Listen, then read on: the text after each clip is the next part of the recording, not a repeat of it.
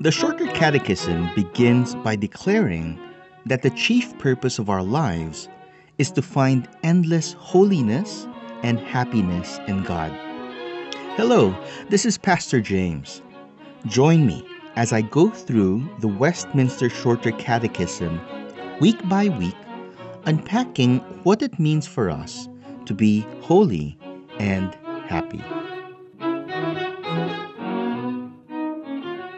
Many of us are familiar with the story of Noah and the worldwide flood.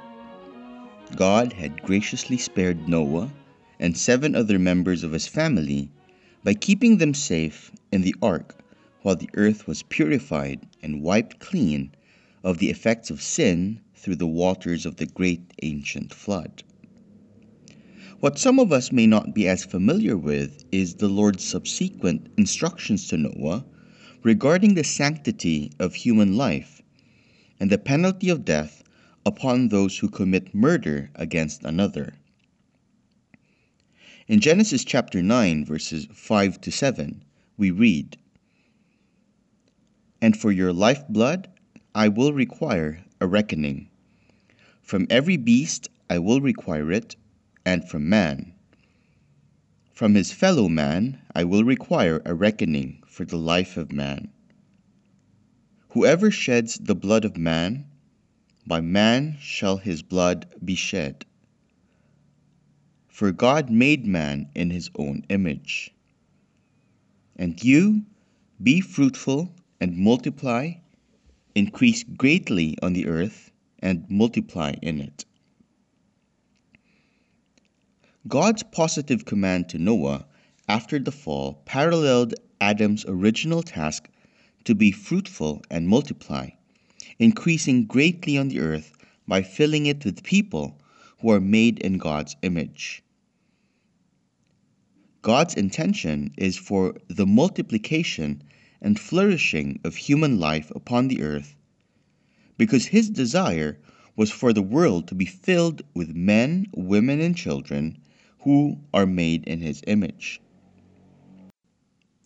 Similarly, the warning against shedding the blood of another human person was tied to the fact that God made man in his own image.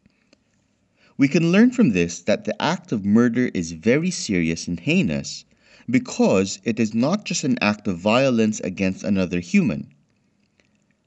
Because God had made man in his own image, any violence against one who bore his image is a direct affront against him as well. To destroy the creature is to do violence against its creator. For this reason, the sixth commandment forbids us against anything contrary to the promotion of human life. Question 69 of the Catechism asks What is forbidden in the sixth commandment? Answer the sixth commandment forbids the taking away of our own life or the life of our neighbor unjustly or whatsoever is related thereunto. As previously mentioned, the sixth commandment does not only apply to how we regard the lives and well being of other people, but instead applies to all human life, our own lives included. We are forbidden by the sixth commandment to engage or to participate in anything whatsoever that is related to the unjust harming or taking of life, whether ours or that of other people.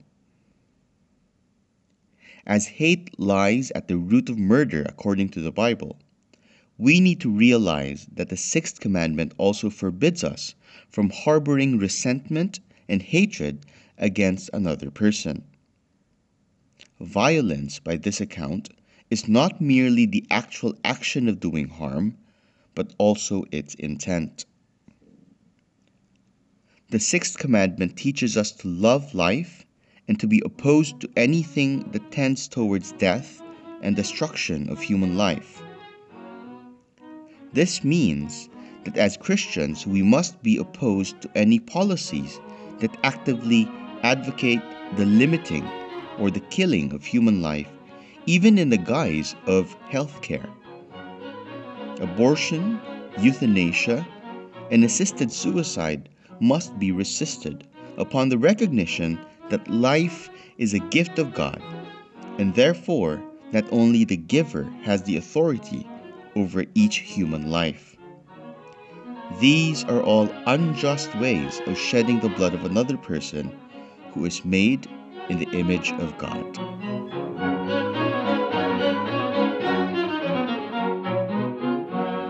This program was brought to you by Pilgrim Community Church, a confessional Presbyterian church that meets in Cubao, Quezon City. For more information, please visit our website at pilgrimcommunity.church.